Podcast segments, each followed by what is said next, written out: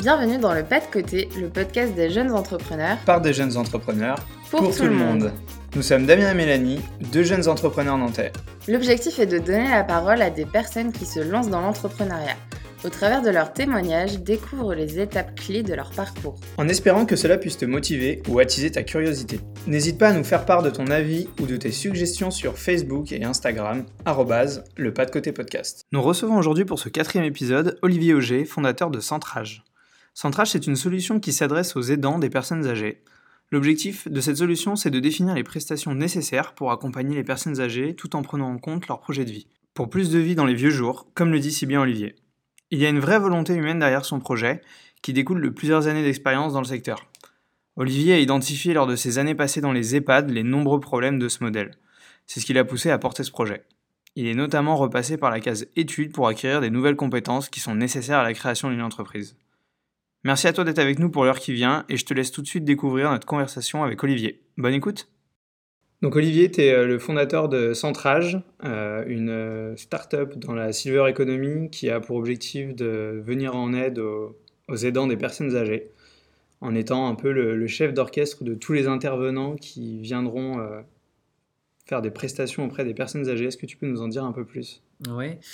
Euh, alors d'abord, peut-être qu'il faut commencer par définir euh, ce que c'est que la, silver economy, parce que bon, c'est un, un, mot euh, qu'on entend de plus en plus et qu'elle qu'elle vend en poupe. la silver economy, c'est tout simplement en fait l'ensemble des activités, que ce soit des services ou des produits à destination d'un public de seniors, donc de personnes âgées. Mmh. Euh, et donc ça va de solutions euh, d'outils connectés euh, à des services, des services à domicile, et ça englobe aussi les services de maison de retraite et les autres types d'habitats alternatifs. Donc du coup, toi, tu lances ton projet là-dedans. Est-ce que, avant qu'on revienne un peu sur, sur les tenants et les aboutissants de Centrage, tu peux nous parler un petit peu de ton parcours et de ce qui t'a mené jusqu'à ce projet? Euh, alors, avant de, lancer le projet, donc euh, le lancement, il a effectué à Nantes. Euh, ça fait un an que, je travaille dessus. Et avant ça, en fait, j'ai travaillé pendant 8 ans au sein du groupe Corian, qui est le leader du marché du, bien vieillir. plus concrètement, en fait, c'est un gros groupe qui gère des, des établissements pour personnes âgées dépendantes, ce qu'on appelle les EHPAD. J'ai travaillé pendant 8 ans au sein de ce groupe. Euh, ça m'a donné un très bon aperçu de, la problématique au, niveau national qui concerne l'ensemble des personnes âgées. Euh, et ça m'a surtout motivé à trouver une, alternative beaucoup plus digne pour les personnes âgées que l'option euh, EHPAD.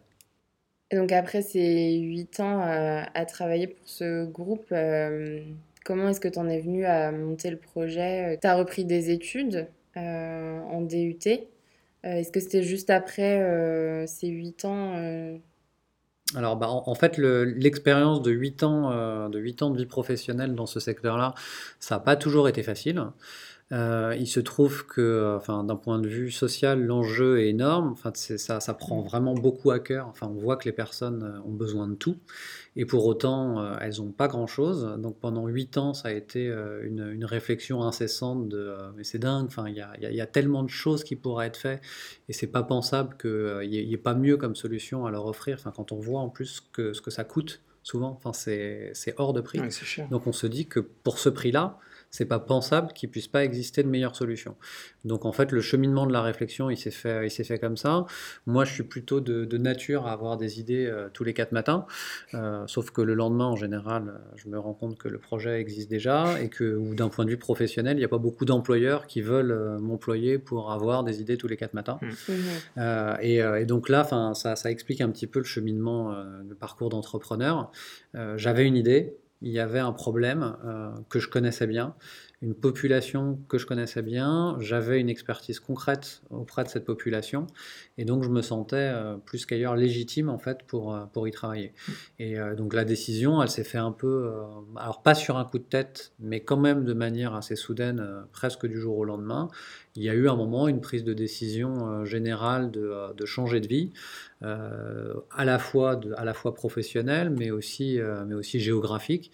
Euh, donc on a pris la décision comme ça, en famille, de passer de Paris à Nantes, de quitter mon travail, de me lancer dans une activité entrepreneuriale. Comme j'avais pas tous les bagages en main pour la mener, il fallait, enfin, il y a eu la, la reprise d'études. Donc j'ai repris des études en gestion et administration des entreprises justement pour me former sur des domaines de la, gestion d'entreprise que j'avais pas. et c'est voilà, donc tout ça s'est fait vraiment en même temps. Donc je pense que d'autres personnes auraient pu le faire plus simplement, étape par étape. Là, moi, je me suis lancé, peut-être que j'avais besoin de ça, en fait, tout d'un coup. Tout, sinon rien. Euh, euh, et, donc, en fait, le projet est né comme ça. Donc, c'est parti d'une idée. Euh, quand je suis arrivé à Nantes, j'avais déjà un projet assez concret, une vision assez concrète de ce que serait Centrage, même si cette idée, elle a beaucoup évolué depuis. Mais en fait, ce qui, ce qui, a surtout accéléré les choses, en fait, c'est de la, la reprise d'études qui devait initialement être uniquement un outil pendant un an avant de démarrer sur le projet l'année d'après, en fait, j'ai eu l'opportunité de, démarrer tout de suite. De démarrer tout de suite dans le cadre de ces études, par ce qu'on appelle les projets tutorés euh, universitaires, et aussi par le biais de Pépite, puisque en étant euh, de nouveau étudiant, j'avais accès à cet accompagnateur pour étudiants entrepreneurs. Donc ça, en fait, ça m'a fait gagner un an sur le, calendrier de projet que j'avais euh, prévu dans ma tête. Donc dès l'entrée en IUT, en fait, tu as fait la demande du statut étudiant-entrepreneur. Donc tu avais déjà la volonté d'entreprendre à ce moment-là. Euh, j'avais déjà la volonté d'entreprendre mm. et j'avais déjà le projet. Je mm. savais en quoi j'avais envie d'entreprendre, mais en fait, je le, gardais sous le coude pour euh, à l'issue de l'année universitaire en quelque sorte. Et, euh, et, donc, c'est d'abord par la porte d'entrée des projets, des projets tutorés donc finalement, c'est très très tôt dans l'année parce que enfin, dès la rentrée, euh, on nous met dans le bain, euh, il faut, euh, il faut s'inscrire sur un projet. Mm. et donc un projet d'un commanditaire extérieur. Et moi, j'étais étudiant, je devais m'inscrire sur un projet d'un commanditaire extérieur. Mm. Et l'opportunité que j'ai eue, et enfin je remercie là-dessus les, les, enseignants que j'ai eus à, à l'IUT, c'est de me permettre en fait d'être à la fois étudiant et commanditaire. Mm. Donc j'ai pu proposer Centrage comme, euh, comme, comme, projet, de travail tutoré.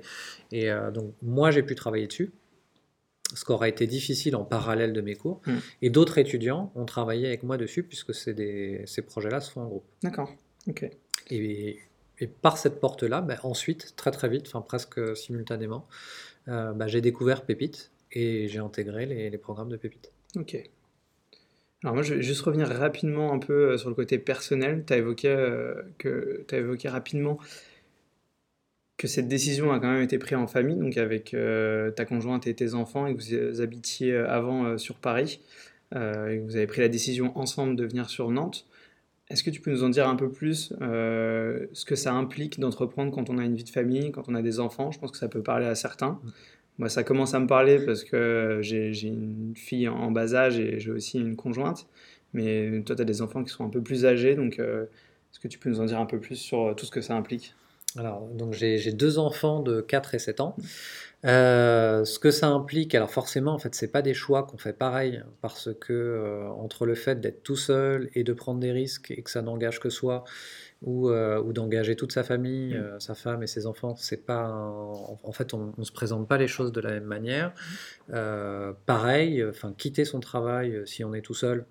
On se dit bon bah voilà, je prends le risque, ça marchera ou ça marchera pas, je retrouverai un boulot, etc. Mais tant qu'on est tout seul, ça pose pas vraiment de, de problème majeur. Mm. là, c'est vrai qu'on donc on, change géographique. Enfin là, en l'occurrence, enfin, c'est indépendant de l'entrepreneuriat, mais il se trouve que ça s'est fait comme ça. On a changé de lieu, mm. de ville, euh, donc d'école pour les enfants. Euh, même si on y gagnait, hein, enfin, on, a carrément gagné en. Vous n'êtes pas les seuls Parisiens à venir à Nantes, ça c'est clair. Je ne sais pas si c'est l'objet du, podcast de faire la promotion de la ville, mais on peut le faire au passage. je, je, je, préfère Nantes à Paris, et les enfants aussi. Euh, et euh, donc après, par rapport à ma femme, euh, donc elle aussi. Enfin, moi, je quittais mon travail pour, bah, pour, pour le déménagement, pour le projet, mmh. mais du coup, elle aussi mmh. devait quitter son travail et dans la même situation que moi, ne, ne sachant pas ce qu'elle allait trouver derrière. donc, enfin, c'est vrai qu'en termes de sécurité, on, on, aurait pu trouver plus simple. Mmh. donc, c'est un risque qu'on a, qu'on a partagé au début, ça peut être un petit peu, euh, ça peut être un petit peu anxiogène, stressant, euh, inquiétant. Et puis finalement, en fait, dès qu'on dès qu'on se lance, très très vite, euh, on, s'auto-rassure en fait, parce que enfin, on, on s'y retrouvé très vite par le changement de vie, le changement d'air, le changement de qualité de vie, etc. et puis finalement, enfin, moi j'ai été rassuré très vite du côté de, ma reprise d'études et, et, tout ce qu'elle a avec elle a assez rapidement, euh, malgré tout, trouvé un premier travail et puis un deuxième qu'elle a, a, encore maintenant. Mmh. Et voilà, et les enfants ont trouvé leur équilibre aussi. Donc, finalement, en général, pour répondre à la question, on s'invente souvent des obstacles et des barrières. Euh, on croit qu'il y a des problèmes là où il n'y en a pas vraiment. Mmh. Et en fait, on s'en rend compte en fait quand on essaye. Parce que là, au jour d'aujourd'hui, je dirais qu'il euh, n'y a que du positif. Le projet en est encore à son démarrage, donc on ne sait pas de quoi demain sera fait. Mais euh, quand bien même euh, le projet devrait s'arrêter là, euh, ça n'aurait pas été un échec pour autant. Et voilà, on, y a gagné assez largement. Et puis l'aventure, l'aventure vaut le coup quoi qu'il arrive. Mm. Et donc, est-ce que tu es très attaché à ton équilibre vie pro et vie perso, surtout quand on est entrepreneur qu'on se lance, euh, on a souvent envie de, mettre beaucoup d'énergie parce qu'on est plein d'énergie pour son projet. Est-ce que tu penses réussir à garder cet équilibre? Qu'est-ce que tu peux mettre en place pour ça? Euh, Alors, c'est une bonne question. Et alors, en fait, mon, parcours à l'origine fait que j'ai naturellement beaucoup de warning par rapport à ça mmh. parce que, en fait, quand je travaillais, pour, euh, quand je travaillais comme animateur dans, le groupe Corian, en fait, j'avais des fonctions importantes de représentant du personnel. Mmh. les conditions de travail sont, sont pas folichonnes, sont même euh, très difficiles dans ce secteur-là pour l'ensemble des, métiers soignants euh, euh, et, paramédicaux et autres. Mmh. et donc, moi, j'étais confronté vraiment à, ce, problème pour plein, plein, plein de, collaborateurs. Et, donc, le, oui, effectivement, la, prise en compte de l'équilibre, ça a toujours été très, très, très important pour moi dans ma, dans ma perception du, du travail en mmh. lui-même. Il y a la notion de sens, de trouver du sens à ce qu'on fait et de pouvoir le faire, enfin de pouvoir faire le travail dans des bonnes conditions. Mm. Il y a, il y a vraiment besoin des deux, en fait. Il y a besoin qu'il y ait du sens euh, et il y a besoin que les conditions soient saines pour que ça matche. Et donc, enfin, c'est vrai que c'est une des premières pierres que j'ai posées un petit peu dans mon, dans mon schéma avant de démarrer. Et aujourd'hui encore, dans la, dans la manière que j'ai de, de, penser l'entreprise. Euh, donc, pour l'instant, je suis tout seul sur ce, sur ce projet. Mais euh, au fur et à mesure du développement, de toute façon, ça ne pourra pas se faire seul. Mm. Il y aura besoin de collaborateurs, et puis plus le projet va grandir, et puis plus il y en aura. Mais euh, je sais que j'ai déjà, en fait, dans mon, euh, dans ma vision des choses, j'ai déjà cette représentation du cadre de travail, mm. où euh, pour mes collaborateurs, je veux un, cadre qui ait du sens pour eux et des conditions qui soient, qui soient saines. Et au-delà de ça, d'ailleurs, on en parlera peut-être après, mais c'est un des, des, volets que je développe dans le euh, dans la solution centrage, euh, il y a aussi la volonté que l'ensemble des, collaborateurs, même s'ils ne sont pas salariés de l'entreprise, euh, puissent bénéficier aussi de ça. D'accord. Donc de travailler avec des prestataires qui eux-mêmes sont respectueux de, leurs collaborateurs. Hmm. C'est presque une condition sine qua non avant, tout partenariat. ok, important, super intéressant. Et puisqu'on commence à rentrer un peu dans le vif du sujet du projet, est-ce que tu peux nous parler un peu justement de la solution centrage? Qu'est-ce que tu proposes? Et d'autant plus quelle a été l'évolution du projet, puisque tu parlais tout à l'heure de l'idée précise que tu avais euh, quand tu as démarré, qui a évolué un petit peu, j'imagine qu'il a, changé, euh, même si le, fond reste le même. Donc euh, si tu peux... alors, la, la, solution centrage, euh, le principe de base, la, valeur ajoutée principale que je veux proposer aux, personnes âgées et à leurs familles, parce que l'ensemble, euh, l'ensemble est bénéficiaire vraiment de, l'offre, même si le bénéficiaire direct premier c'est la personne âgée, mm. l'ensemble de, son entourage est censé en, profiter aussi.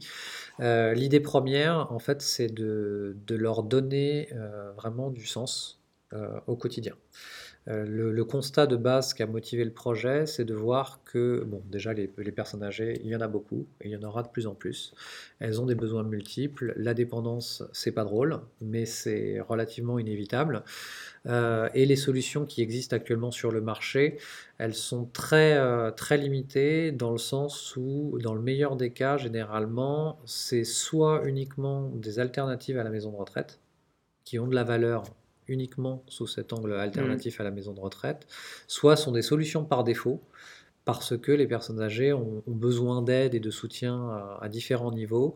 Et euh, voilà, donc elles prennent l'aide euh, qui existe et elles n'ont pas d'autre choix que ce qui existe. Mais peut-être que si elles avaient, j'en suis convaincu, que si elles avaient d'autres choix, bah, elle choisirait autre chose. Parce que, en fait, moi, mon, constat, c'est que euh, les, personnes âgées, et en maison de retraite, c'était le cas, mais c'est le cas aussi à domicile, euh, personne se lève le matin juste parce qu'elle doit être douchée, changée, et que quelqu'un doit lui donner la cuillère. Ça, c'est pas une, euh, ça donne pas du sens à la vie, hmm. c'est pas une raison de vivre, c'est pas une motivation pour se lever le matin. Malheureusement, il y a des personnes qui ont besoin de ça parce que si personne les aide, elles ne peuvent pas le faire toutes seules, mais elles ont besoin de, quelque chose de plus stimulant et de plus motivant. Euh, et, moi, ce à quoi je m'attache, en fait, c'est de leur apporter cette autre chose de plus motivant et de plus stimulant. Et, euh, et j'y ajoute aussi les différentes aides, mais juste comme un outil. C'est un outil, c'est un moyen, mm. mais c'est pas un objectif en soi. Euh, mm. une personne, si elle a envie de faire de la randonnée, par exemple, parce qu'elle adore ça, et qu'elle peut pas le faire ou qu'elle est limitée parce qu'elle a des problèmes dans sa, mobilité, ben, je vais l'aider pour, euh, pour, euh, pour répondre à ce problème de mobilité, mais pour lui permettre de faire de la randonnée c'est pas lui apporter une canne ou une béquille ou un fauteuil mm. roulant uniquement pour l'outil et l'accessoire. Derrière, euh, il, doit toujours y avoir un objectif et c'est pour ça que moi, mon offre, elle se présente sous l'angle d'un projet de vie. Donc, euh, je me présente sur ma carte de, visite comme courtier en projet de vie. Euh, auprès des personnes âgées, je, suis, j'apparais aussi comme maître d'œuvre de leur maintien à domicile ou coordonnateur de, mm. de leur projet de vie à domicile.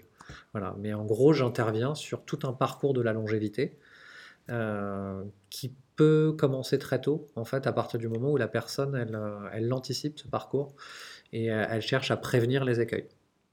Et jusqu'à la fin. Voilà, donc ça, ça, touche potentiellement beaucoup, beaucoup, beaucoup, beaucoup de monde à des périodes différentes et tout le monde n'est pas concerné par, par le même besoin, sinon celui de trouver ou de conserver du sens à sa vie au quotidien. Et donc, euh, de manière fonctionnelle, comment ça se passe vis-à-vis des, utilisateurs, vis-à-vis donc des personnes âgées, de leurs proches euh, qui, sont là pour eux? Comment ta solution s'organise en fait concrètement euh, sur, le terrain? Comment ça se passe? Alors, il y a, y a, deux grandes étapes. Hmm.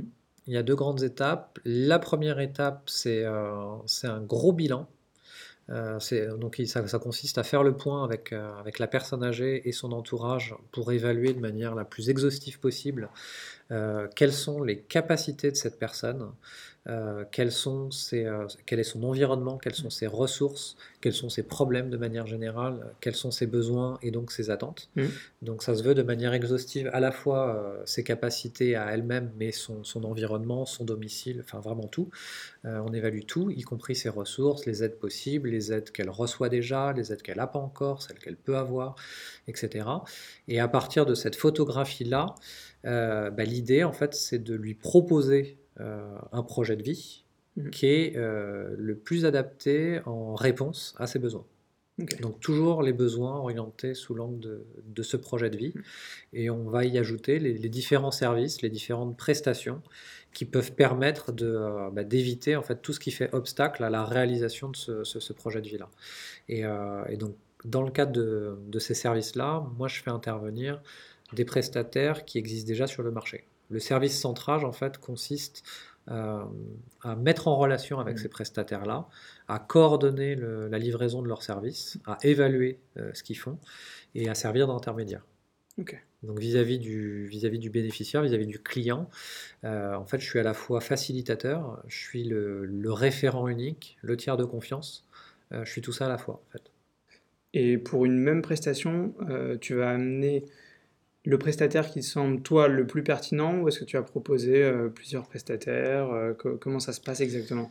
Euh, alors, le, le, mot final revient toujours au, client, au mhm. bénéficiaire. C'est vraiment lui qui choisit, et ça, par rapport à la qualité qui est, recherchée, par rapport au sens à sa vie et toutes les, valeurs qu'on développe depuis le début, c'est vraiment essentiel.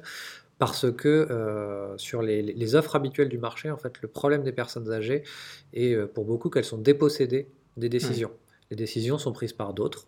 Euh, dans le meilleur des cas, on va dire, par leur famille. Il faut espérer que l'entente soit bonne entre la, famille et la personne âgée.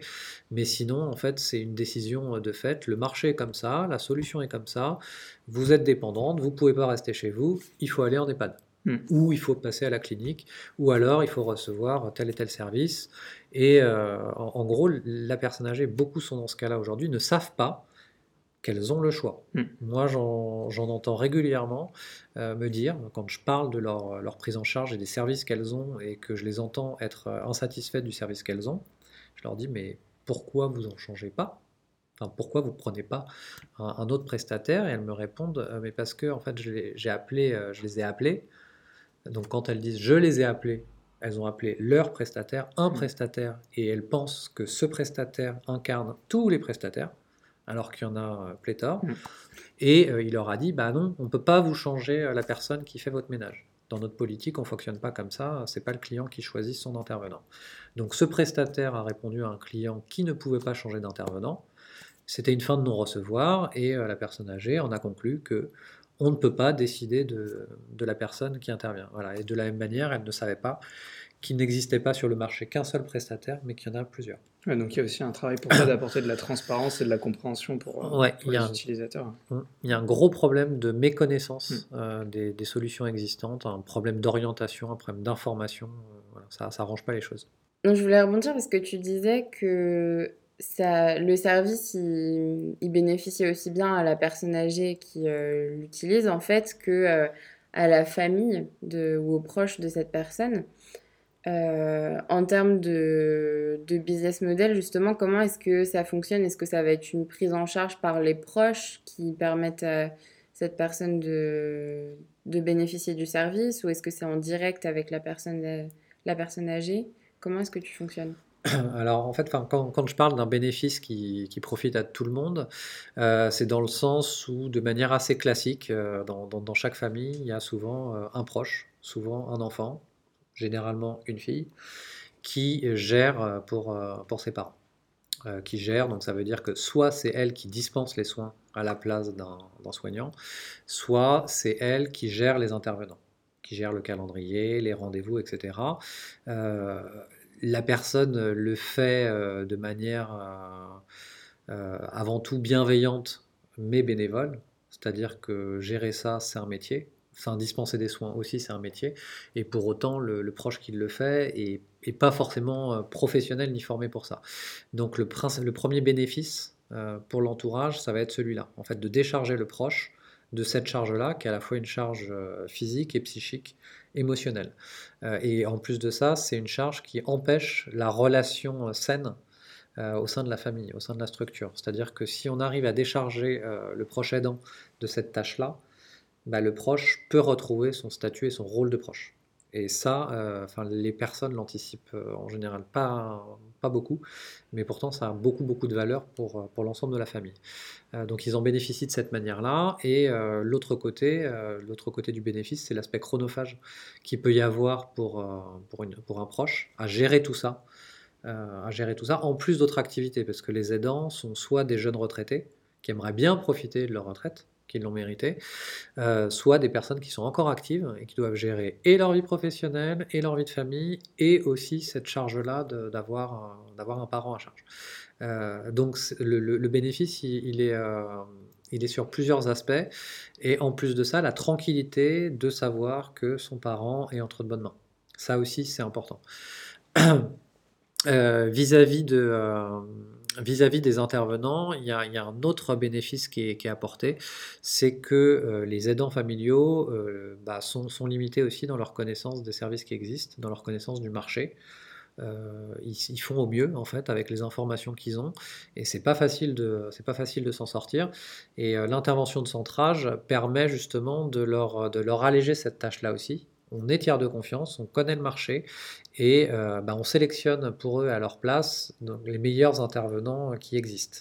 Pour autant, ils ont leur mot à dire, euh, ils peuvent choisir euh, garder ces intervenants ou pas, si, ça leur chante. Et à l'issue du, premier bilan qu'on délivre, la famille ou, ou la personne âgée a plusieurs possibilités. Soit nos préconisations lui conviennent et elle se sent, enfin une fois cette, cette photographie de la situation établie, elle se sent en mesure de gérer elle-même avec nos conseils et nos préconisations. C'est la première possibilité. Soit, euh, pour s'alléger davantage, elle nous délègue la mise en relation avec l'ensemble des prestataires et des intervenants. Ça revient, à nous, euh, ça revient un petit peu à une offre d'essai, d'une certaine manière, où on va gérer le premier mois, mettre en place l'ensemble des premiers rendez-vous, et à l'issue de ces premiers rendez-vous, la famille reprend la main et gère la suite toute seule soit elle nous délègue l'intégralité de, la coordination du service. Et, euh, dans ce cas-là, donc le, bénéfice évidemment est un peu plus important, euh, puisque donc en plus de gérer cet aspect chronophage euh, temps, on peut aussi évaluer l'efficacité du service sur toute la durée et réévaluer aussi et, réadapter le plan de vie, les prestations en fonction des besoins. Et enfin, l'autre particularité en fait du modèle, c'est que Centrage n'a pas d'intéressement par rapport aux différents intervenants. C'est hyper important dans la promesse qu'on fait aux clients parce que la première chose qu'on leur dit, c'est bon, ok, vous avez des, besoins, vous avez, euh, il y a une situation, un contexte, euh, des problématiques, et on vous propose différentes prestations pour y répondre. Et on a besoin que le client soit en confiance par rapport à cette proposition-là. Et euh, la, meilleure manière de le mettre en confiance par rapport à cette proposition, c'est qu'il sache qu'on n'a pas de commission, on n'a pas d'intérêt particulier avec l'intervenant euh, avec, le prestataire, qu'on fait intervenir. Et ça, c'est hyper important pour nous parce que ça veut dire que si on estime que la prestation euh, n'est pas bonne ou que c'est pas la meilleure possible pour, euh, pour cette personne-là, on va choisir la meilleure possible. Hmm. Et c'est toujours son intérêt à lui qui prime. Oui, c'est pas biaisé par. C'est pas biaisé par, par, des, potentiels revenus. Pour revenir plus sur toi et sur ton projet, tu parlais tout à l'heure de la culture d'entreprise, du fait de vouloir euh, donner à tes collaborateurs des bonnes conditions de travail. Euh, actuellement, tu es seul sur le projet, euh, si je ne me trompe pas. Et du coup, tu cherches d'autres associés avec qui travailler ou tu es plus en indépendant et travailler en collaboration avec d'autres personnes? Comment ça s'articule? Euh, alors, il peut y avoir plusieurs possibilités, mais euh, donc euh, dans, l'idéal, en fait, je cherche, je cherche un ou plusieurs, un ou plusieurs associés. la question de qu'est-ce que j'attends d'un associé, c'est alors donc il y, a, plusieurs niveaux. En fait, il faut être en phase sur des sur des valeurs les valeurs qu'on attend d'un projet comme ça, parce que enfin, certaines personnes pourraient être tentées de le prendre uniquement d'un point de vue business, euh, profit, et dans ce cas-là, euh, ils ne feraient pas forcément les, mêmes choix. Euh, ou alors on est aligné sur, sur des valeurs, c'est-à-dire enfin, l'éthique et la qualité de, ce qu'on veut offrir aux, personnes âgées. et donc là, on sera en phase. Et, donc le, deuxième critère qui rentre en jeu, ça va être la, la compétence en fait, la compétence de l'associé. Euh, j'ai beaucoup, beaucoup, beaucoup de choses à apporter et seul, euh, voilà, vous connaissez aussi. Hein, euh, je pense qu'entreprendre seul, c'est jamais facile. On, trouve facilement la, limite. Soit bah, on a ses propres limites en termes de compétences, soit si jamais on sait tout faire, on a de la chance. mais dans ce cas-là, on trouve les contraintes au niveau du temps. Mm. ou alors les deux, bon, c'est un peu mon cas. Personne n'a des journées de plus de 24 heures de toute façon. Voilà, il y, y, a quand même, enfin, j'arrive à avoir beaucoup, beaucoup, beaucoup d'idées sûrement trop.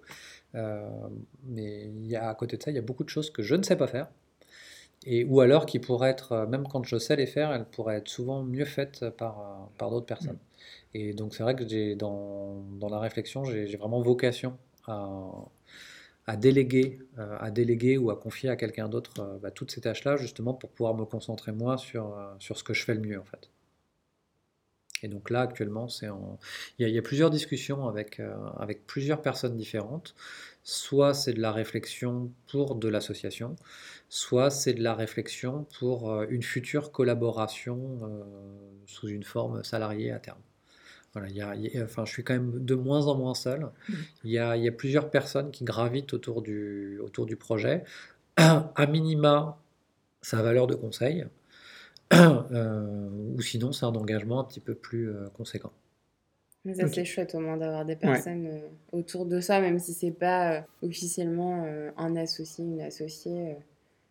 Et tu, tu, peux nous en dire un peu plus du coup sur leur rôle, sur qui sont ces personnes, ce qu'elles apportent au projet, alors, la place que toi tu leur donnes aussi? Ouais, alors, euh, alors sur, sur la place, enfin, je, je, vais commencer par là, sur la place que je leur donne, en fait, enfin, c'est la, la, situation oblige à être un petit peu euh, humble et à faire des efforts, enfin, à être souple. Euh, justement, il faut pouvoir s'adapter à, à, la personne. Elles, le, elles le font de manière, de manière bénévole, mmh. relativement bénévole, en espérant que ça marche et qu'on puisse ensuite partir sur, sur une, autre, une autre relation. Euh, mais donc, en fait, le, la base, c'est ça, c'est de savoir m'adapter, de, de, m'adapter à la personne par rapport à ses contraintes à l'instant T euh, et, de, et de faire avec.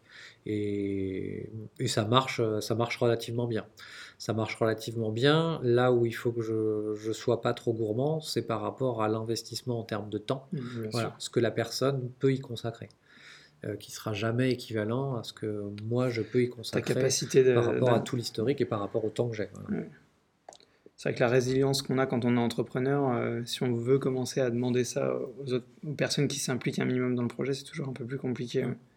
Et, donc du coup là, c'est les personnes qui vont t'apporter un peu des compétences, mais est-ce qu'il y a des personnes euh, qui sont là pour te motiver, des mentors, des, des proches, des, des personnes qui d'une manière ou d'une autre, plus ou moins importantes, gravite autour de toi et autour du projet pour, pour le faire évoluer euh, bah, ça, ça, se mélange un petit peu avec les, les, premières personnes. Enfin, c'est un peu un rôle qui se trouve, euh, qui se trouve partout. Euh, on va dire que dans, dans toute la phase d'accompagnement avec, avec Pépite, c'est c'est quelque chose qui, qui s'est retrouvé naturellement depuis la fin du programme. C'est relativement récent, donc il mhm. faut le digérer, mais euh, c'est une forme d'accompagnement, de, conseil, de, on va dire d'orientation qui, qui, tend à manquer. Donc j'attends euh, avec impatience la, la, deuxième étape sans trop savoir sur quelle, sur quelle ligne je vais, euh, je, vais, je vais évoluer par la suite. Là, il y a, y a, des, il y a des perspectives de, de, de rejoindre de rejoindre un incubateur. Mmh. Voilà, donc j'en suis à la candidature et je, serai plus fixé dans, un ou deux mois. Euh, voilà. pour resituer du coup rapidement le parcours que tu as fait avec Pépite et dont Mélanie et moi faisions partie aussi, euh, Starter, c'est un programme de pré-incubation, donc c'est vraiment euh, dans les premières phases de développement. Mais après, c'est vrai qu'il faut prendre le relais. Et là, là où tu en es, toi, actuellement, ce serait plus un, un incubateur. Quoi. Euh, alors, besoin, en, fait, j'aurais besoin d'un, j'aurais besoin d'un cadre, euh, d'un cadre d'accompagnement. Alors que ce soit un incubateur ou une autre notion, voilà, ça, je pense qu'il peut y avoir plusieurs, plusieurs formes possibles, mais euh, je pense qu'avant tout, j'ai besoin de, j'ai besoin de ce cadre avec des personnes qui gravitent autour, des personnes qui peuvent être des personnes ressources. Euh, et à période régulière pouvoir se, voilà, pour pouvoir s'y référer. C'est, je trouve ça assez structurant dans, dans l'évolution du projet. Euh, euh, surtout par rapport au, calendrier, on va dire que j'en suis à la phase de, de lancement. Mm. Là, là, concrètement, Centrage devrait se lancer, donc commencer à faire de l'activité. Euh, après avoir euh, beaucoup réfléchi, étudié les, possibilités, défini, euh, défini, le modèle économique et la proposition de valeur, etc., pendant, pendant toute l'année dernière. Donc là, j'ai beaucoup travaillé là-dessus. Sur la, fin du parcours, j'ai même beaucoup modifié en fait ce, fonctionnement-là par rapport, enfin, on va dire que j'ai tenu pendant 6-7 mois sur, euh, sur un modèle et, euh, et, sur les deux derniers mois, ce modèle a, a changé. euh, ça ne change, pas le, ça change pas le fond. Euh, ça change pas le fond pour le, pour le client, pour le bénéficiaire. En revanche, d'un point de vue fonctionnel du projet, ça change beaucoup de mm. choses, et, mais ça donne des perspectives beaucoup plus intéressantes. Toi, ce qui était important pour toi, c'était de continuer à résoudre le problème, mais pas forcément de garder la solution telle que tu l'avais oui, imaginée au début. Ouais. Oui, oui c'est-à-dire que le, bah, l'enjeu, l'enjeu le plus important, c'est ça. C'est le problème qui existe et qui existera encore, encore longtemps, vu le, la situation démographique en France. Et, euh, et, donc la solution à apporter, euh, voilà, si, si, si, la solution telle que je la pensais au début n'était pas la plus pertinente pour y répondre, et que je pense, je pense qu'aujourd'hui, j'ai trouvé une, une, meilleure solution mm. que la solution à laquelle je pensais euh, il y a, il y a un an. Ok. Et donc, tu nous disais que le lancement était imminent. Est-ce que tu peux juste nous donner un ordre de grandeur entre le moment où tu as eu l'idée et tu t'es dit, OK, j'y vais, Et le, le lancement prévu à peu près, c'est quoi le, le- Euh, bah, le- enfin, on est temporellement Il y a eu combien de temps? un an, un an jour pour jour. Ok, Voilà, l'idée, euh, l'idée, on, va dire, euh, C'est beau ça. C'est a- l'idée a pris forme. à la minute près. L'idée, elle a pris forme en septembre de l'année dernière. Ok, La vraie idée, se dire il faut faire quelque chose, j'appelle pas ça encore une idée. Euh, donc le il faut faire quelque chose, c'est né avant. J'ai quitté mon travail et en septembre, j'avais une vision, euh, j'avais une, une vision, Hmm. une idée de ce que, Quelque chose de plus euh, voilà, effectif. de, de- de- qu'est-ce qui pouvait incarner ce- cette solution-là. Et donc aujourd'hui, un an après cette première idée, euh, l'idée de fond quant à l'objectif est la même. La forme, la forme a considérablement changé. Euh, je pense en mieux. En tout cas, en, en mieux dans le sens où, où ça permet de, de mieux arriver à, à mes fins, c'est-à-dire à mieux lancer l'entreprise, euh, à la rendre beaucoup plus viable. Et en plus, il se trouve que ça permet de toucher beaucoup plus de, de bénéficiaires. D'accord. Donc ça veut dire que si je tiens une solution, euh, une solution viable, euh, avec le modèle d'aujourd'hui, je suis en capacité de toucher beaucoup plus de personnes que euh, ce que j'aurais pu, ce que j'aurais pu toucher il y a, il y quelques mois de ça. Et pour quelle raison? Tu peux nous en dire un peu Ouais, en fait, alors c'est simple, donc on, ça, enfin, ça, ça touche un petit peu au, au modèle économique. J'ai j'ai présenté tout à l'heure en fait le, les, les deux étapes qui sont le, le bilan d'évaluation et vraiment la, la, rela- la- la relation de, gestion, de coordination des services pour la personne. Euh, cette deuxième étape, elle, prend la forme d'un abonnement. Et c'est vraiment ça, en fait, le, le modèle économique tel que je le voyais au début. Je vends une prestation sous la forme d'un abonnement à mes, à mes clients bénéficiaires. Euh, pour autant, dans tous les cas, il y a besoin d'une évaluation préalable. Le client qui s'abonne, j'ai besoin, moi, de, de réaliser ce, ce- ce bilan-là avec lui. Euh, et en fait, j'ai découpé l'offre en deux parties. L'évaluation, c'est un service qui peut être indépendant. Et euh, l'abonnement, c'est un deuxième service qui a besoin du premier. Mais euh, en fait, si on parle de l'abonnement directement à une personne, tant mieux si ça lui parle et que ça lui plaît. Mais là, on, limite le spectre. En revanche, il y a, j'estime qu'il y a beaucoup, beaucoup, beaucoup plus de personnes qui aujourd'hui ont besoin de l'évaluation. Avant de s'ouvrir les possibilités de qu'est-ce qu'elles vont en faire, soit le gérer par elles-mêmes, soit déléguer la mise en place, soit déléguer la gestion. Donc il y a trois possibilités différentes euh, derrière ce même, ce même bilan. Et le bilan en question, il se trouve que là où la coordination elle est limitée géographiquement, là où je me trouve actuellement ou là où l'entreprise se trouve, euh, c'est-à-dire sur Nantes, là où je peux intervenir, euh, le bilan d'évaluation par rapport au modèle que j'ai mis en place peut se faire à distance et de manière digitale. Et donc là, euh, si on exclut la solution finale de l'abonnement, le bilan peut se faire partout en France. Et puis juste Et dire. tout le monde peut en faut- bénéficier. Voilà, ju- jusqu'à, ça peut aller jusqu'à la mise en relation. Il n'y a que l'abonnement de A à Z que je ne suis pas encore en capacité de, de délivrer ailleurs que, Oui, parce que tu ailleurs connais que pas sur la les- région tous les prestataires euh, en France et tu vas pas être en capacité d'apporter les bons prestataires pour chaque solution. Ouais. Enfin, pour chaque personne. Voilà, mais pour autant, je peux identifier le besoin, besoins. et le quantifier. Et tu parlais donc euh, d'un lancement imminent. Euh, Est-ce que tu as quelques, t'as quelques chiffres euh, sur l'avancement du projet actuellement? Tu as déjà des potentiels clients, tu as déjà fait des tests, euh, Alors, on mesure un peu l'avancement, euh, là, avant ce lancement. Alors en fait, pendant longtemps, je dirais pendant, pendant toute l'année où, euh, où je travaillais sur, euh, sur mon modèle, je, je bloquais euh, derrière le, comment dire, derrière la question du financement de l'activité. C'est-à-dire que euh, donc il y a la, réalisation de l'évaluation qui me prenait forcément du temps, à moi ou à un collaborateur, mais ça prenait du temps. Euh, et euh, délivrer le service en forme abonnement, donc coordonner les prestations, les prestataires, etc. Ça prend là aussi du temps. Ça demande à minima un, un bureau, une structure, une ligne téléphonique, etc. Et donc tout ce temps-là, tout, tout ce temps-là, il, il se chiffrait, euh, il se chiffrait assez vite. Mhm. Il se chiffrait assez vite. Je ne pouvais pas faire et la coordination et l'évaluation seul. Euh, voilà, donc j'étais en recherche de, euh, de, de ce modèle, de ce financement, qui allait me permettre euh, l'acquisition initiale des premiers clients pour, euh, pour ensuite générer suffisamment de chiffres pour, euh, pour fonctionner longtemps. Or, le modèle euh, qui consiste à diviser le, le service en deux, le bilan et le- la coordination, me permet de vendre beaucoup plus d'évaluations à Mhm. distance à moindre coût, de toucher beaucoup plus de monde. Euh, c'est un produit qui peut s'autofinancer d'une certaine manière. Il est digital, il a, il a beaucoup moins de coûts. Euh, et le temps que ça me coûte, c'est uniquement euh, en fonction de ce que je vais vendre. Je ne perds pas d'argent sur, sur, cette partie-là. Si des clients m'achètent le service, là, à ce moment-là, j'ai un travail à faire pour réaliser le, le rapport d'évaluation, le bilan, pour leur, leur livrer ça. Mais voilà, c'est un travail qui n'est fourni que s'il y a une demande. Mhm. Euh, et en plus de ça, ce, service-là, en fait, sert de levier au deuxième service. Mhm. C'est à la fois une manière de tester un marché. Je vois quelle région en France euh, répond, euh, répond le mieux. donc je sais là où j'ai intérêt à, aller ou pas. donc pour ton deuxième service, c'était pour l'instant que sur Nantes. Mais, c'est ça le fait d'avoir ce premier service digital te permettra demain de savoir euh, quelle est la deuxième, troisième, quatrième, cinquième ville où, où Centrage devra aller. Quoi. Voilà, donc ça, ça, me permet, euh, ça me permet cette étude-là, mais en plus de, l'étude, ça, ça, ça, permet de, de, de, générer du chiffre d'affaires très rapidement. Enfin, potentiellement très rapidement. Ok.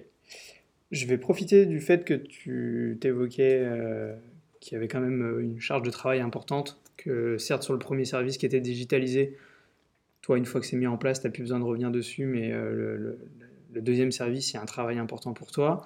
Et euh, revenir aussi sur la partie associée. Euh, donc, encore une fois, être entrepreneur tout seul, c'est mm. compliqué, il y a beaucoup de choses à faire. Donc, il y a la, il y a la potentielle solution de l'associé dont on a parlé. Et il y a quelque chose qu'on a parlé très rapidement au tout début, tout début du podcast, qui était le projet tutoré que tu as fait pendant ton IUT-GEA. Et donc, il y a un projet tutoré que tu as réalisé euh, dans le cadre de ton diplôme euh, d'IUT euh, GEA et je crois savoir que tu en as fait aussi un autre sur la partie informatique, enfin sur la partie du développement du site internet. Est-ce que tu peux nous parler déjà des deux différents projets, ce que ça a apporté? Je pense que ça peut intéresser pas mal l'entrepreneur, ça permet d'avancer sur des parties du projet en emmenant des personnes qui vont travailler dessus. Moi, je sais que je vais notamment potentiellement le faire sur mon projet. Donc voilà, est-ce que tu peux nous en parler? Alors le premier projet tutoré, euh, donc ça concernait le, département GEA, gestion administration d'entreprise. Euh, donc c'est le projet que j'ai mené à la fois en tant qu'étudiant, donc à travailler moi-même sur mon propre projet et en tant que commanditaire. Euh, alors ce double statut qui est très très très très très atypique. c'est un peu compliqué et là, dans ce cas-là, je le, le recommanderais pas forcément parce que, enfin, on, on, a un double statut et euh, donc ça, ça met facilement en porte-à-faux vis-à-vis des autres étudiants qui travaillent avec nous. Tu es quasiment supérieur hiérarchique en fait vis-à-vis bah, d'eux. En, fait, euh, j'ai un double rôle. On, est étudiant à part entière, chacun, un groupe de cinq, et euh, en plus de ça, je suis le commanditaire, le chef de projet. Donc on travaille tous les cinq pour un chef de projet qui est moi-même. Hmm. Donc ça, c'est compliqué. Pas devenir. Euh, ça, ça, ça, c'est assez compliqué. On a un peu schizophrène. Ouais, Et puis on a forcément, enfin pour des, des, raisons assez légitimes, on n'a pas les mêmes les mêmes attentes. Exactement. Moi, je, je peux m'investir corps et âme bien plus que le, volume horaire prévu pour ce projet, ce qui n'est pas forcément le cas pour pour les autres étudiants. Euh, voilà. Et puis qui comprennent pas aussi en parallèle. Euh, voilà, que, que, moi, en plus de, de, de ce cadre-là pour ce projet, euh, je mène aussi d'autres activités pour le même projet en dehors de, l'université. Euh, et l'autre projet que tu évoques, c'est un projet en partenariat avec la, Wild Code School. C'est une, école de, euh, développeurs euh, qui s'adresse à des personnes en reconversion professionnelle, donc des développeurs qui, euh, qui, font du développement en deuxième activité, euh, après, après un premier cursus qui n'a pas forcément à voir avec le monde informatique, enfin ça peut, mais, mais pas nécessairement. et donc avec, avec cette école-là, le projet consistait en fait à, à travailler sur une solution logicielle adapté de, mon outil d'évaluation, le, fameux, celui dont je parlais tout à l'heure, et qui est un petit peu euh, euh, pierre d'angle euh, du, projet.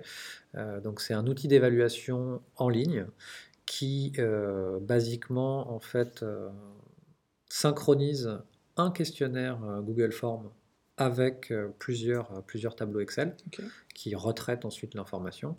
Et euh, l'enjeu, le partenariat avec cette école-là, c'était de, concevoir un logiciel bah, qui, reprenne tout ça, qui reprenne cette fonction-là, qui puisse s'intégrer en ligne et, faire, et faire le job.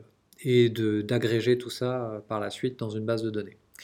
Euh, donc c'était assez ambitieux comme, euh, comme projet, ça s'est terminé. actuellement, ça je le vois comme une version, comme une version bêta mmh. d'un logiciel en fait qui, voilà, que, que, je reprendrai, que je reprendrai plus tard. Le, En fait, le, travail n'est pas, le travail est pas fini.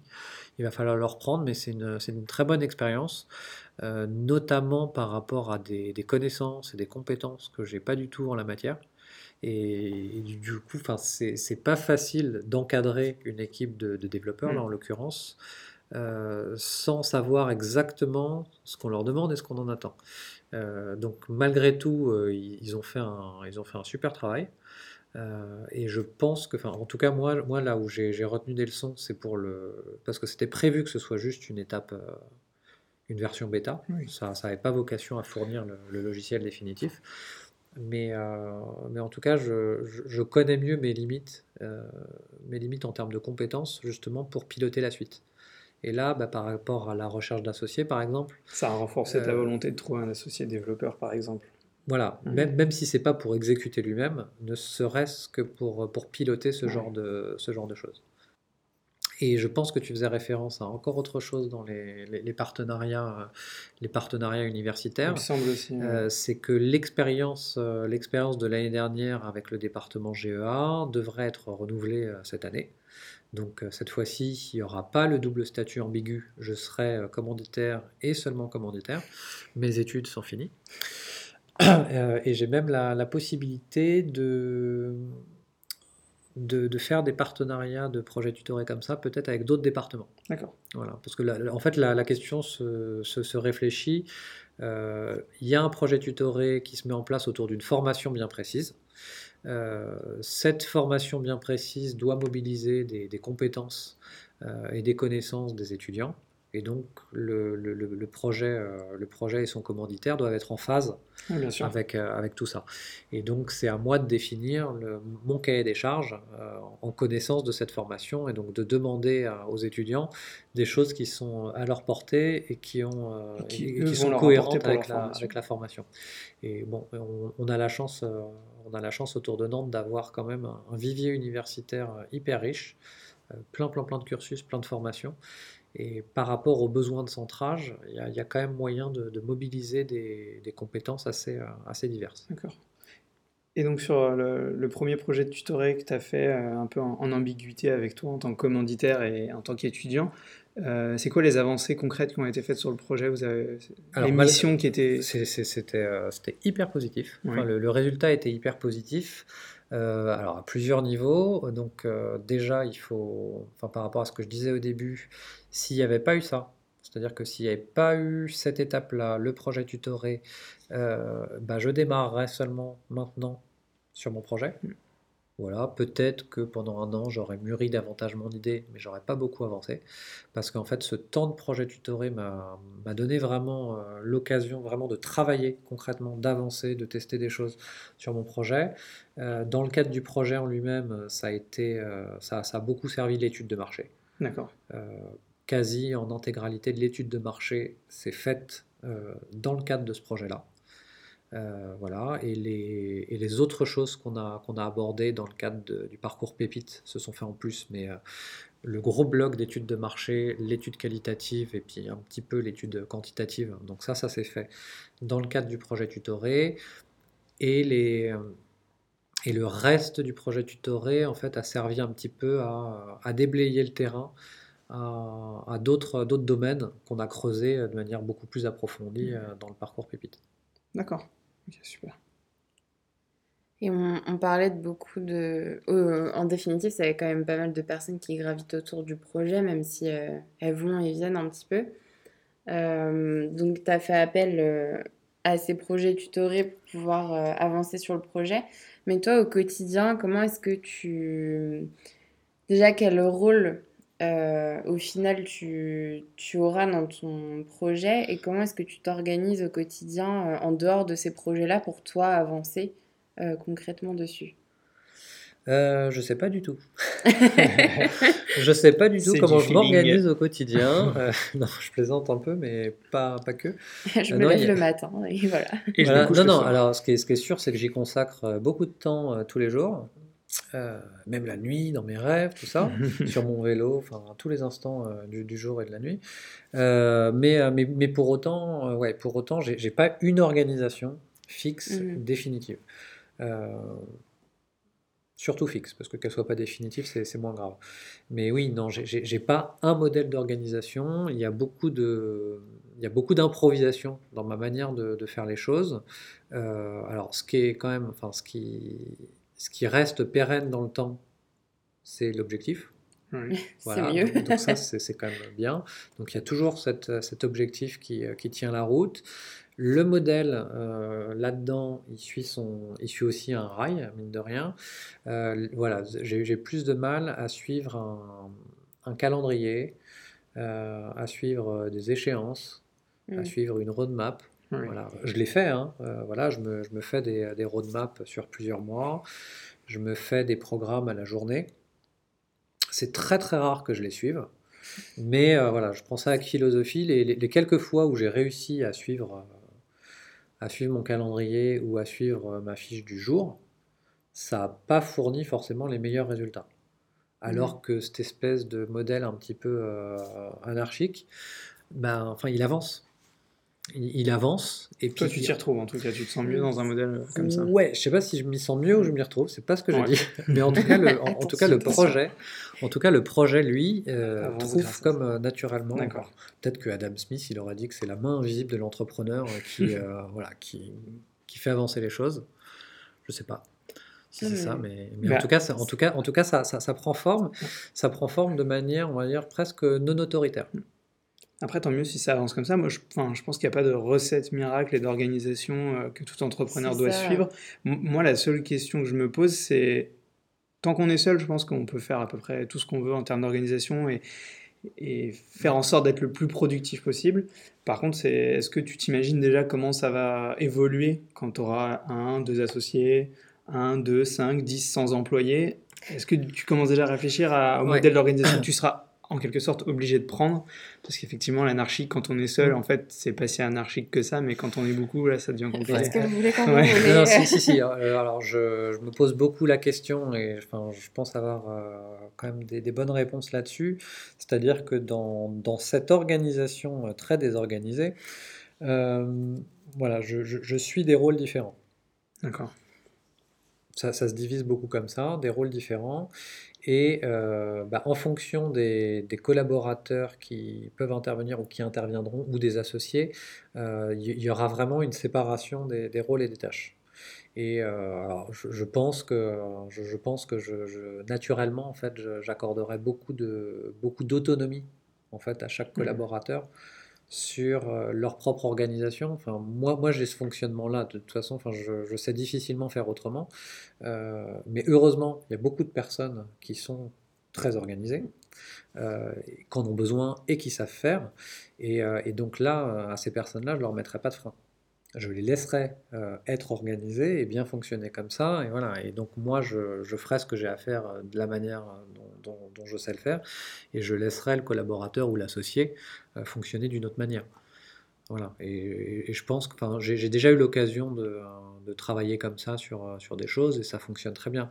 En fait, après, il y a, il y a des moments où il y a- on a besoin d'être tous autour de la table sur une même chose, Ouais, effectivement que ce soit, que ce soit en mode réunion ou groupe de travail ou autre. Et ça, je sais des faire aussi. objectifs communs du coup sur une Oui. roadmap se dire à tel moment il faut que ce soit fini et il y a 3, 4, 10 personnes qui sont sur le Ouais. même objectif Pour c'est bien parce que ça donne. euh, Je trouve que ça donne aussi un indicateur sur le type de profil que tu recherches pour travailler avec toi. C'est faut que ce soit des personnes qui soient un minimum autonomes, peu importe que dans leur organisation Ouais. personnelle, elles soient hyper organisées ou qu'elles fassent au feeling. Il faut que ce soit des personnes qui soient disciplinées Ouais. un peu là-dessus. Ouais, euh, complètement. Donc c'est plutôt un bon indicateur aussi. Ouais, si ton premier associé vient demain en disant euh, qu'est-ce que je fais Olivier, ça va être compliqué quoi, parce que t'auras, c'est c'est pas la même vision quoi. Mais il faut pour, que pour tu- autant, enfin, je, je, je saurais lui donner euh, les Ouais, grandes lignes, ça, il n'y a, y a aucun souci. Enfin, je, ouais, je lui parlerai beaucoup en termes de besoins. Voilà, On a besoin de ça, on a besoin de ça, on a besoin de ça. tu vas pas lui donner un planning hebdo en disant. Voilà. Après, après, je lui dirai pas 15 comment faire, euh, comment faire pour y arriver. Je lui citerai les besoins et euh, voilà. Et puis c'est, c'est lui ou elle qui aura la, la compétence pour savoir, enfin, qu'est-ce qui lui semble le, mieux pour y arriver.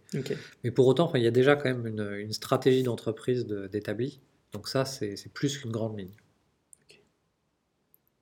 Et donc, même si c'est un modèle euh, un peu anarchique et que tu as ta propre organisation, est-ce que tu aurais quand même des conseils, euh, soit des outils que tu utilises ou des choses qui te permettent d'avancer, de, de travailler, d'être productif, que tu pourrais conseiller, ou juste euh, que toi tu apprécies, des, des outils, des façons de faire? Euh, alors, enfin, des outils, enfin, j'utilise beaucoup euh, Google Drive. Ok. Les, possibilités du Drive enfin, sont, vraiment hyper riches, Euh, pas seulement pour le stockage, le partage, le travail collaboratif à plusieurs mains sur, un fichier, euh, mais aussi en fait, enfin, tous les outils équivalents un petit peu à la suite Office. Qu'on qu'on retrouve sur Drive, euh, ça c'est pas mal. L'expérience que j'ai évoquée tout à l'heure avec euh, l'école de, de développement, euh, bah, en fait, j'ai découvert avec, euh, avec surprise, tous les avantages finalement qu'il pouvait y avoir dans, dans un outil type euh, Google Form. Mm. Euh, c'est hyper simple à utiliser, mais le potentiel est, est assez riche.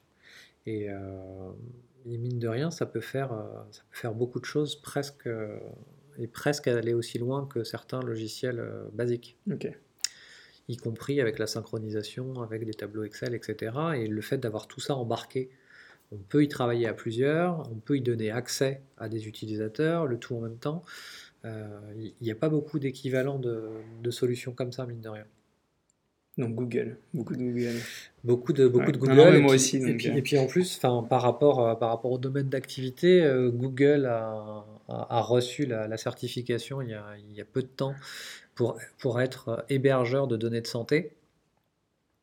Ok. Donc là, ça, ça ouvre Ouais. aussi une autre possibilité, ça veut- enfin, parce que le stockage de données, de manière générale, c'est un enjeu pour, euh, pour tout le monde, enfin, pour toute entreprise, Mais dans la santé, avec c'est le, vraiment le très RGPD, mais réglementé. sur la santé, euh, Mm. c'est un, c'est un autre, euh, c'est un autre domaine. Et donc, enfin, oui, Google euh, est habilité à héberger des données de santé. D'accord. Ok. Ben, ça renseigne en fait sur le niveau de sécurité de ces différents outils. Super. Et sinon, l'autre euh, chose, alors là pour le coup, c'est pas un outil, c'est plus euh, une méthode, c'est euh, bah, c'est l'apport en fait euh, des personnes, l'apport humain euh, des, gens.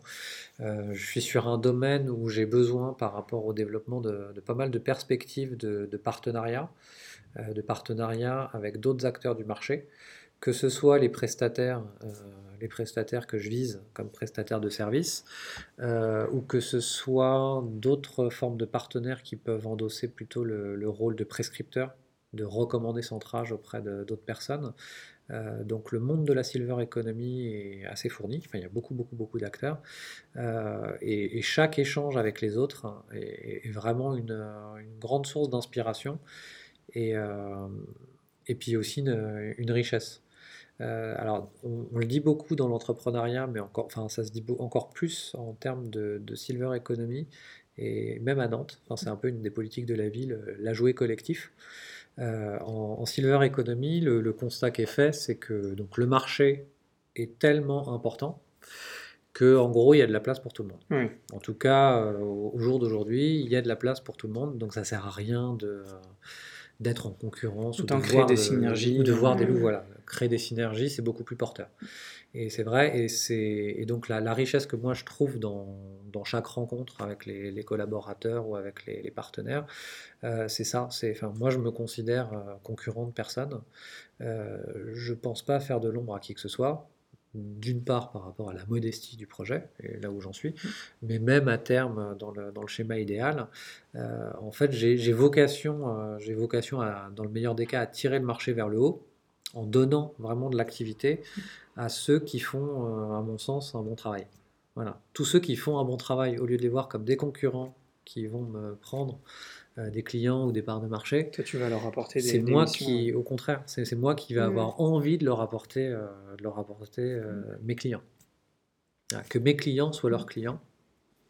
Ça, Donc, ça- Centrage ça- a un rôle vraiment vertueux dans la bien, silver economy, donc c'est super. Bah, en tout cas, c'est fin. C'est la volonté qu'il y a derrière. Ouais, en enfin, tout cas. en tout cas, j'aime bien le voir comme ça. Enfin, puis en termes de, de modèle, il, il se trouve que c'est profitable. Enfin, c'est profitable pour Centrage. A priori, c'est profitable aussi pour euh, pour ceux qui en bénéficient, que ce soit les clients ou les autres euh, ou les autres partenaires. On a du mal à, à imaginer que ça puisse euh, ne pas fonctionner, vu comment c'est parti et, et puis le réel besoin auquel euh, ça répond.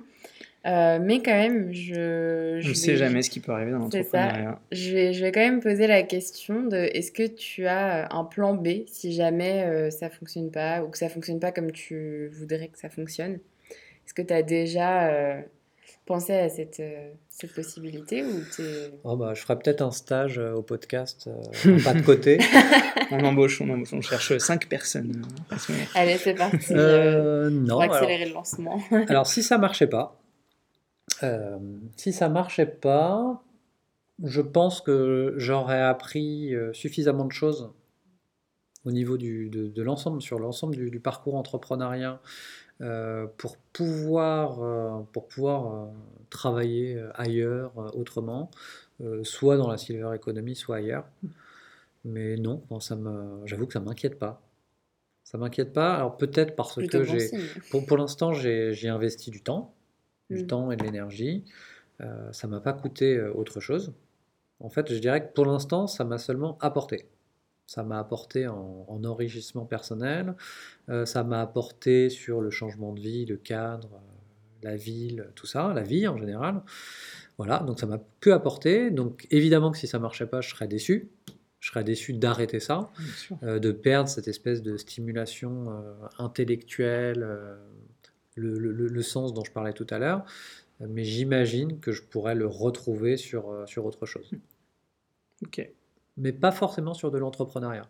Pas forcément. Ouais. Ouais, parce que je me dis que C'est si... pas une vocation, c'est plus... là tu le fais vraiment plus pour les valeurs que tu défends, mais c'est pas vraiment une vocation en soi. Ben, je, me, je me dis que c'est c'est un, un double test en fait. Enfin, donc j'ai à cœur que ça réussisse parce que enfin, ça me semble nécessaire, utile, euh, vital euh, au niveau de la société.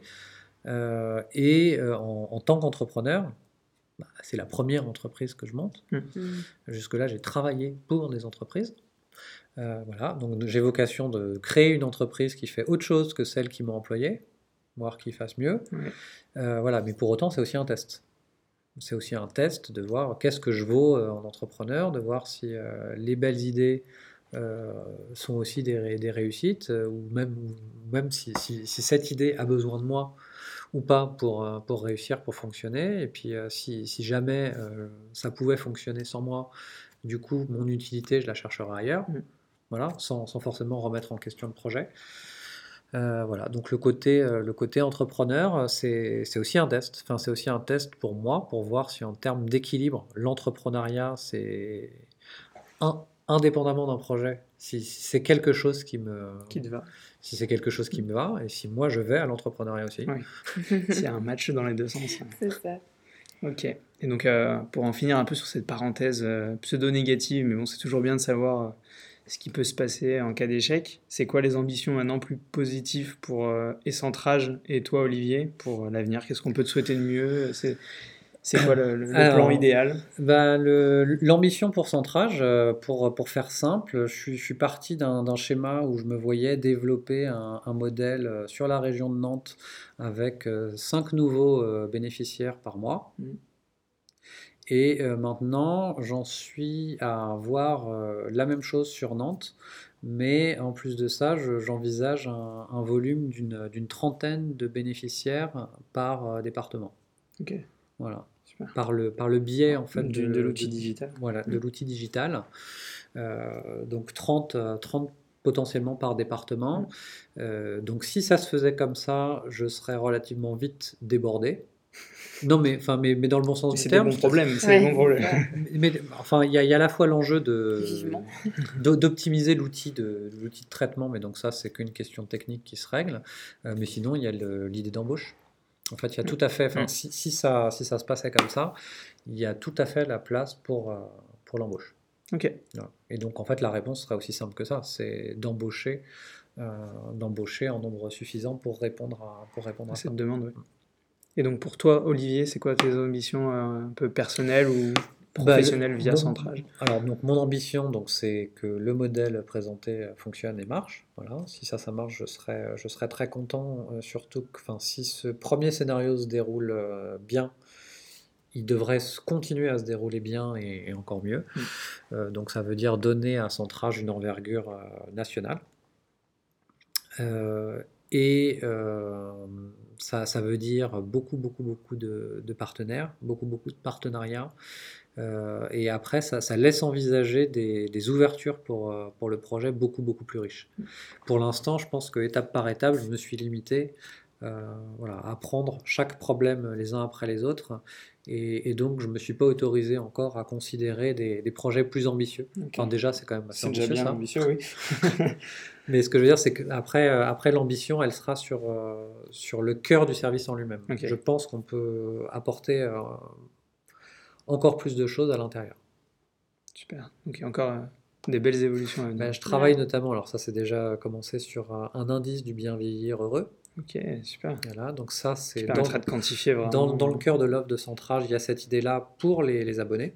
Donc de pouvoir évaluer euh, continuellement en fait euh, le service proposé en termes de bénéfices pour eux, mm. leurs propres bénéfices là-dessus. Donc c'est beaucoup de travail, c'est un algorithme bah que j'ai commencé à façonner, mais il y, a, il y a, encore des, des, petits trous dans la raquette. Mais là, ce qui serait, enfin, excuse-moi, mais ce serait quasiment même. Euh, ça, enfin, c'est le, le, type de solution qu'on peut même envisager pour tout le monde, en fait, parce que le, fait d'être heureux. Et, bah, ça peut faire partie des, des, ambitions après. Si, ça, si Centrage marche comme je l'entends, il n'y a pas de raison de ne pas pouvoir hmm. s'inspirer de ce modèle-là. C'est un indice sur le bien vivre. Euh, pour moi, ça sort totalement euh, de la silver économie. Quoi. Ça devient vraiment. Euh, enfin, c'est, parce que là, ça peut servir à tout le monde. Quoi, oui, oui, c'est, le bien vieillir. Mais après, voilà, il, faut transpo... il faudrait transposer le bien. C'est un intérêt pour la silver economy, mais ça peut servir à tout le monde. Je, je, reformule un peu là. C'est un peu péjoratif comme j'ai dit, mais oui, c'est, en fait, c'est le bien vivre vieux. Hmm. Et le bien vivre tout court. Et, et l'autre projet qui est déjà enfin qui est plus que dans les tuyaux puisqu'il est sur pied, euh, c'est qu'au préalable de toute euh, organisation, de tout modèle de gouvernance, en fait, j'ai mis sur pied un comité d'éthique et de qualité. Qui veut guider en fait euh, l'offre de service qui sera proposée. Donc ce comité il existe déjà, donc sans centrage en est l'initiateur, mm. mais les membres, les membres qui doivent se prononcer à l'intérieur de ce comité sont tous des, des acteurs différents du, euh, de la silver economy ou des personnes âgées, enfin, qui ont chacun leur domaine d'expertise, soit par rapport à des notions de qualité, soit par rapport à des notions d'éthique, soit les deux, et qui, doivent se réunir périodiquement, euh, une fois par trimestre, autour, de, autour d'un projet. Et le premier projet qui, euh, qui leur est soumis, c'est une, c'est une charte de bonne pratique des personnels qui interviennent pour les personnes âgées. C'est-à-dire que ça concerne en fait les employeurs les employeurs doivent s'engager sur une charte de bonne pratique envers leur personnel, mm. euh, suivant le constat qu'une euh, personne bien traitée, enfin un salarié bien traité sera un salarié bien traitant et inversement. Et donc ça, ça peut être, euh, enfin ça, ça sera une, condition en fait de, partenariat entre Centrage et le prestataire. C'est des super valeurs au moins mm. qui garantissent le bien-être de tout ça, monde. Ça répond à une question. Euh, enfin, il y a, un, besoin aussi de, enfin, pas, je dirais pas de contrôle, mais de vérification que les prestataires proposés euh, sont alignés avec Centrage. Quoi. Centrage, c'est pas juste quelque chose qui va proposer des prestataires sans vérifier la, la vraie, les vraies valeurs. en fait, c'est d'une certaine manière, ça revient à m'imposer moi-même un contrôle sur moi-même et à, déléguer ce contrôle à, à des personnes de, de l'extérieur. Le podcast s'appelle quand même Le Pas de Côté. Est-ce que tu aurais euh, une expérience ou un moment dans ta vie, ça peut être lié à l'entrepreneuriat, même euh, juste à centrage, où tu penses avoir fait un pas de côté et, que ça t'a apporté quelque chose euh, Le plus grand pas de côté que tu aurais fait dans ta vie? Alors ça, ça va être euh, une anecdote sur le, en forme de jeu de mots. Enfin, dans, dans mon expérience, mon, parcours en maison de retraite dans, dans, dans, les EHPAD, il y a eu un mouvement à un moment donné qui s'est appelé EHPAD côté. Ah, ah je, pense que c'est un signe. Oui, Et pas de côté. Donc il y avait cette, cette, cette idée, cette réflexion de, de, réfléchir à des alternatives sur, sur l'EHPAD. Bah voilà, on est en plein dedans. Ah ouais, super. Comme quoi le pas de côté, ça peut avoir un, intérêt dans tous les domaines. C'est ça. Non, en, revanche, euh, pas de côté, ça me, ça me, fait beaucoup penser à ce qui était un petit peu le, le, slogan du, du, dernier voyage à Nantes, enfin de celui de l'année dernière. Petite référence euh, nantaise. C'est ça. Ah, on est en plein dedans. On est en plein dedans. T'as bien. T'es tombé juste. Et euh, est-ce que tu aurais un petit conseil ou une petite phrase du coup pour terminer et puis motiver des potentiels futurs entrepreneurs ou des entrepreneurs? En fait, il y a, il y a un proverbe chinois que j'aime bien qui, euh, qui dit euh, si tu veux être heureux, sois-le. Bah, voilà, je le, je le déclinerai Tout en simplement. disant euh, bah, vous voulez vous lancer, euh, bah, lancez-vous. Super. Ça, c'est une super conclusion. Bah, merci beaucoup, Olivier, d'avoir été avec nous pour euh, cet épisode. euh, plein de sujets intéressants qu'on a pu aborder aujourd'hui. Merci Olivier. Ah bah, merci à tous les deux, ça m'a fait très plaisir. Nous aussi. Bah, nous aussi. Et puis à la prochaine euh, pour euh, un prochain épisode. À bientôt. Ciao Ciao. Ciao. Centrage continue son évolution et Olivier sera d'ailleurs présent au Forum des Seniors Atlantique 2019. Le salon se tient à la Beaujoire du 21 au 23 novembre et il y aura un stand démo. La première réunion du comité d'éthique et de qualité de Centrage aura quant à elle lieu à la fin du mois d'octobre. Si la solution proposée par Olivier t'intéresse ou pourra intéresser une personne de ton entourage, tu peux le contacter en indiquant le code promo pas de côté. Pour le contacter, rien de plus simple, l'adresse mail c'est contact@centrage.fr. Le code promo t'offrira 10% de réduction sur l'évaluation ainsi que 20% sur le premier mois de coordination. Tu peux aussi suivre Centrage sur Facebook et LinkedIn. Encore merci à Olivier pour son témoignage et merci à toi d'avoir été avec nous pour cet épisode. Nous espérons qu'il t'a plu et tu peux d'ailleurs partager ton ressenti et tes commentaires sur nos réseaux sociaux. À la semaine prochaine pour un nouvel épisode.